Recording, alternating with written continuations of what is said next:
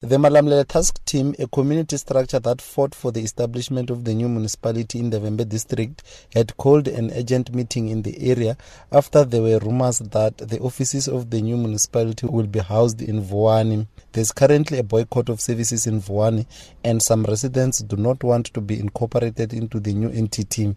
The task team met with the authorities where this matter was clarified.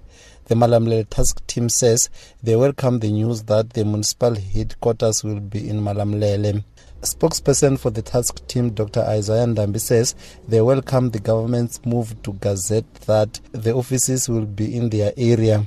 We have been to the highest provincial office of the, the African National Congress. That all the hearsays that were being spread around the country here are false. There is nothing correct about it, and uh, the situation is as is, and that shall be finalized by the council after the election on the 3rd of August. MEC for Cooperative Governance Makoma Makhurupetje says that they are making preparations so that the council can have a smooth sitting after the 3rd August local government elections.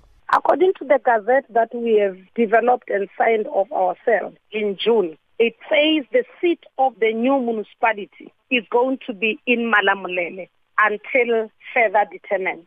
As we speak, that municipality doesn't have a name. The new council will come and consult the community what is the new name and how does it look like. But there is no one who has said there's going to be a seat of the municipality in Vuwani. That is a serious allegation which as government we don't know.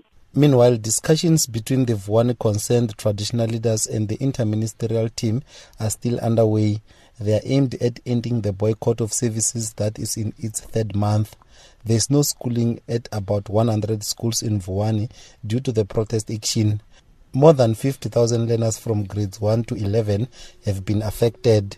Witness Tiba SABC News, Malamulele.